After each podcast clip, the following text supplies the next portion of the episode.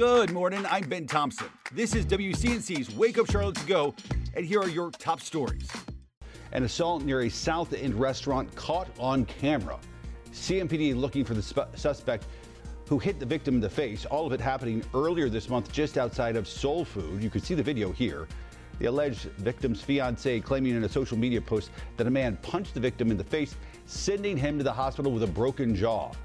Officials say the suspect and the victim involved did not know each other.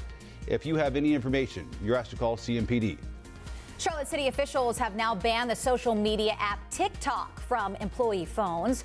The city tells WCNC the move is because of a warning from the FBI about potential national security concerns associated with that app.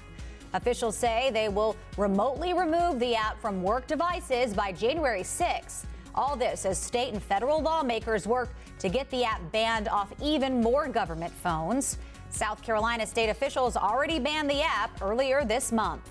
I'm Bree Jackson in Washington. The U.S. announces a new COVID 19 travel requirement for certain passengers. Starting January 5th, the U.S. will require proof of a negative COVID 19 test from anyone traveling from China to the U.S., regardless of nationality or vaccination status. Health officials say the new travel policy is driven by a spike in COVID 19 cases in China and concerns about a potential new variant. A setback for North Carolina farm unions after a federal appeals court ruled certain restrictions can remain in place. The decision rules unions can automatically withdraw member dues. The only farm union in the state challenged that law, saying it makes it harder for unions to organize. Thanks for listening. You can find all these stories and more right now on WCNC.com. Join the Wake Up Charlotte team weekday mornings on WCNC Charlotte from 4:30 to 7 a.m.